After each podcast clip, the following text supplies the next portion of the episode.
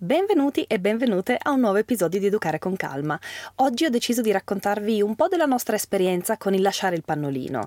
Chi ha il mio corso Educare a lungo termine sa che secondo me il pannolino non si toglie, il pannolino si lascia. Qual è la differenza? Che cosa significa? Significa che scegliamo di seguire lo sviluppo naturale del bambino, quindi non seguiamo delle linee guida che dicono che il pannolino si toglie ai due anni o ai due anni e mezzo, ma prendiamo questa decisione decisione osservando il bambino o la bambina e di comune accordo con loro, parlandone, rendendolo un processo. Significa che quando il pediatra ci eh, consiglia o ci dice che il pannolino si toglie verso i due anni o i due anni e mezzo, sappiamo che quella è un'età indicativa per tenere le antenne allerta e notare i segnali, perché appunto verso quell'età e non esattamente a quell'età è quando il bambino o la bambina bambina sono pronti a lasciare il pannolino quando iniziano a dominare il controllo dello sfintere, quando ci inviano altri segnali, come ad esempio il fatto che ehm, sappiano tirarsi su e giù i pantaloni, perché ovviamente noi ricerchiamo l'autonomia anche in questo processo, e poi anche che si interessino al bagno, che ci guardino quando facciamo pipì, che cerchino privacy per fare pipì o cacca, eccetera, eccetera, eccetera. Ma oggi non sto a raccontarvi tutti i segnali, perché in questo episodio preferisco non parlarvi della teoria che potete leggere ovunque ovunque su internet e tra l'altro anche eh, nel mio corso Educare a lungo termine, se ce l'avete andate all'unità lo spannolinamento e mh, mm, trovate moltissime delle, delle, della teoria, dei segnali, ma Oggi voglio proprio raccontarvi più che altro la nostra esperienza con il lasciare il pannolino, sia con Oliver che con Emily. Oliver ed Emily hanno tolto il pannolino ehm, in maniera molto simile, ma il loro percorso è stato completamente diverso, come tutto il resto d'altronde. Quando è nata Emily, Oliver aveva 21 mesi e portava ancora il pannolino, ma andava già alla scuola Montessori. Era nella comunità infantile di Casa del Mar, che è la scuola Montessori mh, mm, autentica, tradizionale che avevamo a Marbella, e quindi è stato accompagnato dalle insegnanti. Non so se lo sapete, ma in una scuola Montessori tradizionale quello che fanno le guide è proprio accompagnare il percorso per lasciare il pannolino con rispetto. Ogni volta che si deve cambiare il pannolino, si invita il bambino o la bambina a fare fare tutto in autonomia, a tirarsi giù i pantaloni da solo, a togliersi il pannolino sporco, tutto il processo si fa in piedi perché all'età in cui i bambini e le bambine tolgono il pannolino generalmente ehm, è un'età delicata, devono e vogliono con tutti se stessi praticare l'indipendenza e la volontà ed è per questo che si sentono tante storie di bambini che quando li si mette sul fasciatoio gridano e urlano perché in realtà non è che non gli piaccia il fasciatoio, semplicemente stanno dicendo voglio autonomia, voglio farlo da solo e per questo cambiarli in piedi, anche se è più difficile per il genitore, ma vi assicuro che è un processo che si può imparare, eh, spesso aiuta moltissimo in questi casi. Comunque mi sono già persa. Vi dicevo che la guida, ovvero l'insegnante in una scuola Montessori, poi invita il bambino o la bambina a sedersi sul water per fare pipì, a pulirsi, a rimettersi il pannolino e a rivestirsi.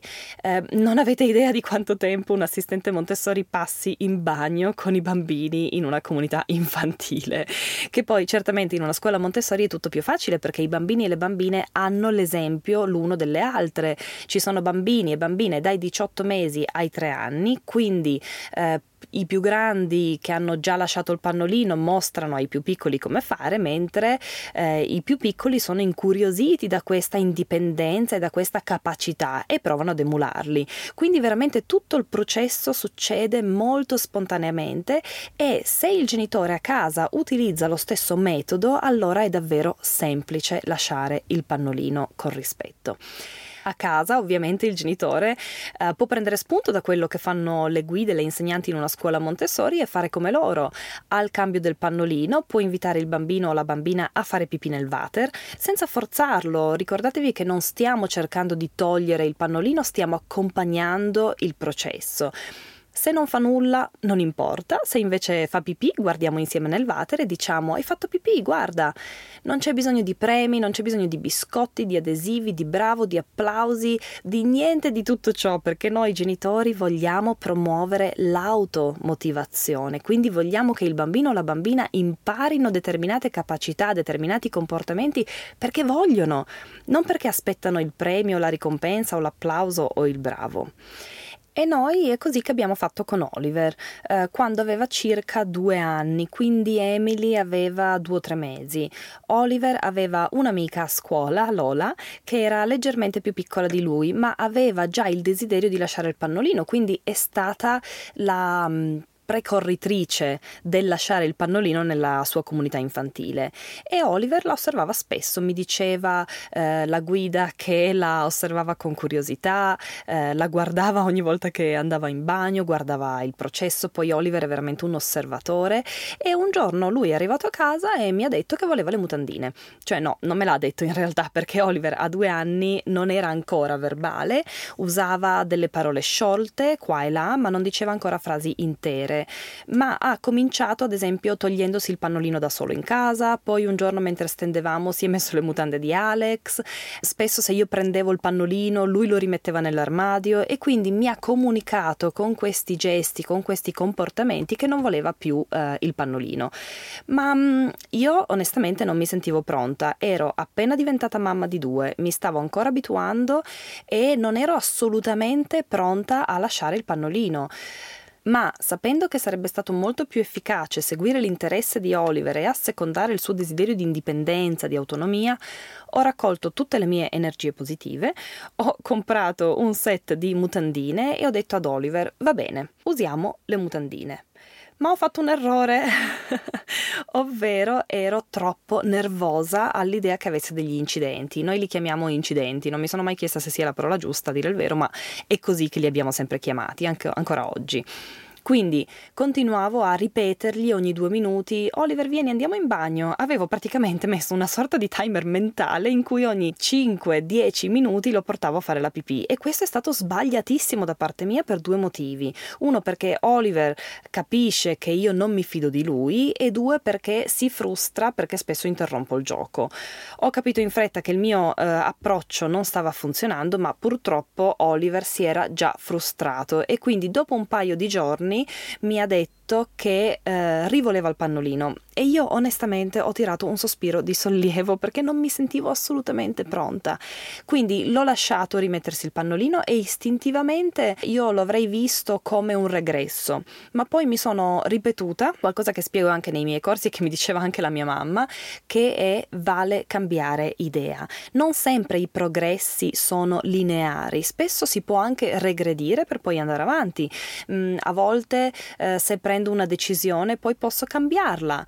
Credo che questo sia qualcosa con cui lottano tanti genitori, questa sensazione del se fai questo poi non puoi più tornare indietro, se togli il ciuccio non puoi più tornare indietro, se smetti di allattare non puoi più tornare indietro, se lo metti nel suo letto non puoi più tornare indietro. È un po' quella mentalità degli estremi che io preferisco abbandonare per preferire invece il compromesso o semplicemente anche a volte seguire l'istinto. Ecco, io in quel momento ho detto ad Oliver, ok, rimettiamo il pannolino. Era quello che mi dettava l'istinto, era quello che sentivo di, di, aver bisogno io, perché appunto, come vi ho detto, non mi sentivo pronta e devo ammettere di essere stata veramente felice di questa decisione, anche perché ho avuto tempo di prepararmi, perché sarebbe ovviamente successo da lì a poco è andata avanti con il pannolino qualche settimana e poi Oliver me l'ha fatto di nuovo capire perché chiaramente era pronto per lasciare il pannolino. Io allora avevo fatto mente locale, avevo imparato dai miei errori, avevo comprato un vasino che la prima volta non avevo nemmeno e eh, l'ho eh, comprato di quelli con la base che si toglie perché così mi portavo dietro la base piccola nei posti dove sapevo che non ci sarebbe stato un bagno e devo ammettere che mi faceva stare più serena e poi mi ero ricordata da sola di fidarmi del processo, di fidarmi del fatto che lui fosse pronto e me lo stesse dimostrando e di cercare di controllarlo meno e anche di ricordarglielo meno. Poi, se a volte mi rendevo conto che era passata già un, un'ora, un'ora e mezza o due, magari gli prendevo la manina e gli dicevo vieni ti accompagno a fare pipì, oppure vieni accompagnami a fare pipì, invece di chiedergli se ne avesse bisogno e spesso così veniva più facilmente, più spontaneo. Insomma, cercavo di fidarmi il più possibile, ma anche di aiutarlo ad avere il più successo possibile. Di notte invece, anche se lui mi chiedeva di non mettere il pannolino, io o lo convincevo a metterlo o glielo mettevo quando si addormentava che no, ovviamente non è la cosa migliore perché al mattino si ritrova con il pannolino e sicuramente il messaggio non è di fiducia. Ma io avevo bisogno di dormire il più possibile senza preoccuparmi anche di quello e, oppure dover fare sette lavatrici alla settimana e quindi ho optato per il compromesso ma devo ammettere che è durato veramente molto poco perché il pannolino era sempre asciutto al mattino e quindi poco dopo l'abbiamo tolto definitivamente. Oliver non ha mai più avuto un incidente di, do- di, notte né di giorno ed è davvero rarissimo tra l'altro che lui abbia incidenti, sono capitati ma davvero molto sporadicamente. E questo mh, mm, rispecchia molto bene il carattere di Oliver perché lui è un osservatore, prima di fare le cose preferisce fermarsi, osservare e farle solo quando si sente sicuro di saperle fare. Forse è proprio andata così anche con il pannolino. Eh, ricordo per farvi un esempio, forse l'ho già detto in qualche episodio, che prima di decidersi a scendere scendere dallo scivolo quando andavamo al parco giochi, ha osservato i suoi amici salire e scendere dallo scivolo per mesi, finché probabilmente l'aveva visto fare così tante volte che si sentiva sicuro di sé, sapeva di essere pronto e allora ha preso, si è alzato perché di solito rimaneva seduto o per terra, ha salito, è salito le scale, ha fatto le scale dello scivolo ed è sceso. Quindi probabilmente, ecco, anche con il pannolino ha aspettato così tanto osservando la sua amica Lola a scuola che alla fine era sicuro di sé e probabilmente fossi stata meno ansiosa io, già la prima volta sarebbe stato un successo. Ovviamente ho imparato dai miei errori con Emily, ma con Emily è comunque andato tutto diversamente. Emily ha una fortissima sicurezza in sé che sembra che la faccia sentire quasi invincibile in tantissimi aspetti della sua vita. Lei è di quelle che a sette mesi non camminava ma voleva già salire e scendere dallo scivolo e si buttava a capofitto. Uh, Emily infatti ha tolto il pannolino a 17-18 mesi, anche complice il fatto che con lei eh, eravamo passati ai pannolini lavabili che secondo me aiutano moltissimo il processo di lasciare il pannolino perché danno al bambino o alla bambina molta consapevolezza consapevolezza. Prima di tutto sentono il peso del pannolino, sentono il bagnato sulla pelle, collegano il fare pipì al pannolino bagnato e alla sensazione scomoda di bagnato, mentre invece l'usa e getta assorbe talmente tanto che non c'è questa correlazione, questa sensazione. Se mi seguite anche sul blog ne ho scritto parecchio, saprete che per me i pannolini lavabili sono stati proprio un prima e un dopo per tantissimi aspetti che li ho eh, adorati e tra l'altro ho proprio una collezione sul blog in cui parlo del nostro passaggio ai pannolini lavabili se vi interessa. Quindi quando eravamo in Canada nell'estate del 2018, anche lì usavamo i lavabili perché noi anche in viaggio abbiamo sempre utilizzato i pannolini lavabili. Emily aveva 17-18 mesi e già lì voleva girare senza pannolino perché in casa c'era un vasino e devo dire che spesso arrivava al vasino senza problemi. Altre volte si dimenticava e quindi pulivamo insieme ma in maniera molto tranquilla perché io ero più tranquilla e quindi riuscivo a rendere il processo più tranquillo per tutti. Perché per i bambini è un processo naturale, loro non si fanno problemi, non lo vivono con stress, loro ci osservano in ogni momento e notano che noi non abbiamo il pannolino, notano che noi andiamo in bagno a fare pipì e cacca e anzi Anzi, proprio per questo, secondo me, iniziano a prepararsi a lasciare il pannolino da molto prima dei primi segnali, perché lo osservano come una cosa naturale e quando si sentono pronti nella loro testa il passaggio è altrettanto naturale. Quindi se noi riusciamo a viverlo con calma, serenità e fiducia, li aiutiamo perché riflettiamo esattamente come si sentono loro, abbiamo tutti la stessa energia e la stessa sicurezza. Ad agosto siamo rientrati a Marbella in Spagna e lei il pannolino proprio non lo voleva più. Inoltre Emily era molto verbale, quindi si faceva capire veramente bene. E allora l'abbiamo tolto. Ricordo davvero pochissimi incidenti, ma eh, questo è coinciso con l'inizio della scuola Montessori, che invece non è andato così bene. Emily piangeva spesso, non voleva essere lasciata a scuola e secondo me anche questo aveva a che fare proprio con il fatto che lei stesse lavorando su altro. Lei stava concentrandosi in quel momento sul lasciare il pannolino, non aveva la capacità di concentrarsi anche sul distacco da me. Allora, visto che potevo permettermi di tenerla a casa, ho deciso che preferivo che affrontasse un traguardo alla volta e ho rimandato l'inizio dell'asilo per concentrarci invece sul pannolino. E ammetto che andava alla grande. Ormai pensavo che l'avessimo abbandonato per sempre perché Emily andava in bagno autonomamente, stava andando benissimo, aveva una percentuale di successo altissima, cosa che la rendeva ancora più sicura di sé e quindi facilitava il processo ma il caso ha voluto che poco più di un mese dopo io sia finita in ospedale per un mese, che è stato un po' traumatico, soprattutto per lei perché ha dovuto smettere di allattare e iniziare eh, ad andare all'asilo, perché Alex non poteva non lavorare, quindi ha dovuto accompagnarla. E anche se le insegnanti sono state meravigliose e l'hanno aiutata tantissimo, in quel periodo lei ha avuto una fortissima regressione con il pannolino. Cambiava 5 o 6 mutandine al giorno, a volte addirittura in una sola mattina di scuola, ma insieme all'insegnante avevamo deciso di non tornare al pannolino e di accompagnarla nel processo, di accompagnarla in questo ostacolo, in questa difficoltà. Quindi, nonostante i mille incidenti eh, diurni, continuavamo ad usare il pannolino solo di notte. Questo è durato per un paio di mesi, ma poi quando siamo tornati alla normalità anche gli incidenti sono diminuiti e quindi a quel punto sembrava quasi che avessimo passato l'ostacolo. Sebbene mh, gli incidenti non siano mai veramente completamente spariti, almeno un paio di volte a settimana succedeva che magari avesse un piccolo incidente, soprattutto a scuola dove ovviamente era più concentrata, eh, ma fortunatamente trovava l'appoggio e l'accoglienza delle insegnanti che non ne facevano un problema, quindi è andata avanti tranquilla e eh, alternava addirittura anche settimane intere completamente asciutta. Poi, quando nel giugno del 2019 siamo partiti per questo viaggio, ci siamo ovviamente portati dietro i pannolini lavabili perché Emily li usava sempre ancora di notte, ma ormai durante il giorno arrivava veramente sempre in bagno, quasi senza eccezioni.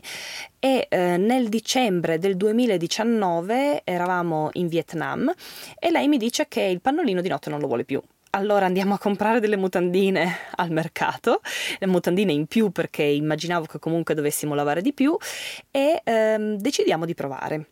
È stato un disastro. veramente disastro. Si svegliava bagnata e spesso anche due o tre volte a notte, che in un Airbnb potrete immaginare non è proprio ideale. E in più io con questo pensiero dormivo poco perché cercavo di anticipare, cercavo di portarla in bagno, dormivo insomma ancora meno di quanto già non dormissimo perché um, Emily in quel periodo si svegliava ancora e quindi l'esperimento è durato veramente proprio solo qualche giorno perché poi ho spiegato ad Emily che il suo corpo non era ancora pronto e eh, che io non avevo le energie per svegliarmi così tanto di notte e che quindi dovevamo ancora usare il pannolino di notte. Lei fortunatamente l'ha accettato. Poi nel marzo del 2020 invece eh, siamo andati in Nuova Zelanda e qui lei di nuovo ha espresso il desiderio di togliere il pannolino di notte. Allora mi sono attrezzata meglio, in questo caso ho comprato le traversine, non so se si chiamano così a dire il vero, sono questi mm, tessuti impermeabili, questi quadrati ecco, di tessuto impermeabile che si mettono sopra il lenzuolo, quindi eh, non il copri materasso, il protettore del materasso, ma proprio sopra il lenzuolo in modo che poi si cambi proprio solo quello e il pigiama e si lavi quello. Quindi abbiamo deciso di fare il grande passo e questa volta sembrava che Emily fosse pronta. Aveva po- uh, pochissimi incidenti e in più con le traversine, con due traversine e due pigiami riuscivamo sempre a cavarcela. Uh, quindi alla fine ci siamo detti questa è la volta volta buona, abbiamo chiuso il eh, capitolo pannolini. Se non che, dopo quasi un anno, anno in cui, ripeto, era rarissimo che Emily avesse un incidente di notte e tra l'altro ehm, lei non solo era in grado di svegliarsi di notte per chiamarci se doveva andare in bagno, ma alcune sere l'abbiamo perfino vista andarci da sola e poi tornare a letto, che questo ci ha lasciati proprio di stucco e inoltre questo aver lasciato il pannolino è anche coinciso con la prima volta in vita sua che ha cominciato a dormire con costanza tutta la notte o comunque svegliandosi veramente proprio solo una volta, ma raramente. E se sapete la nostra storia di privazione del sonno, per me questo era davvero un miracolo. Ho cominciato perfino a pensare, ecco, allora magari era il pannolino, allora magari era perché non le piaceva questa sensazione di bagnato e allora si svegliava, mentre invece adesso finalmente riesce a dormire serena perché togliendo il pannolino non si sente più bagnata per tutta la notte. Insomma, ce l'abbiamo fatta. e niente, dopo tutto questo, quindi veramente a questo punto Emily aveva 4 anni, eh, non avevo neanche più le traversine o comunque quei pezzi di stoffa impermeabili perché eh, li avevo dati in beneficenza. Avevo venduto perfino tutti i pannolini e cosa succede? Lei ritorna a fare pipì a letto di notte. e questo è successo circa un mese e mezzo fa, sarà stato gennaio-febbraio del 2021 ed è stato un po' come se il suo corpo si fosse dimenticato come trattenere la pipì di notte. E siamo ancora oggi in quella situazione, nel senso che sono più le notti in cui fa la pipì nel letto che quelle in cui è asciutta. Questo ci ha obbligati, nell'ultimo Airbnb in Nuova Zelanda, a comprare dei pannolini usa e getta, che mi è dispiaciuto tantissimo, ma purtroppo non avevamo nemmeno una lavatrice, quindi era impossibile mh, anche solo pensare di ricomprare dei pannolini lavabili. E poi ora che comunque voglio darle il suo tempo e non voglio forzarla, invece dovrò ovviamente ricomprare almeno tre pannolini lavabili per avere un po' di autonomia, perché non è che faccia la pipì tutte le notti ehm, a volte si sveglia asciutta, ma appunto è veramente imprevedibile. Quindi tre pannolini lavabili spero che mi daranno comunque un margine di due o tre giorni prima di dover lavare.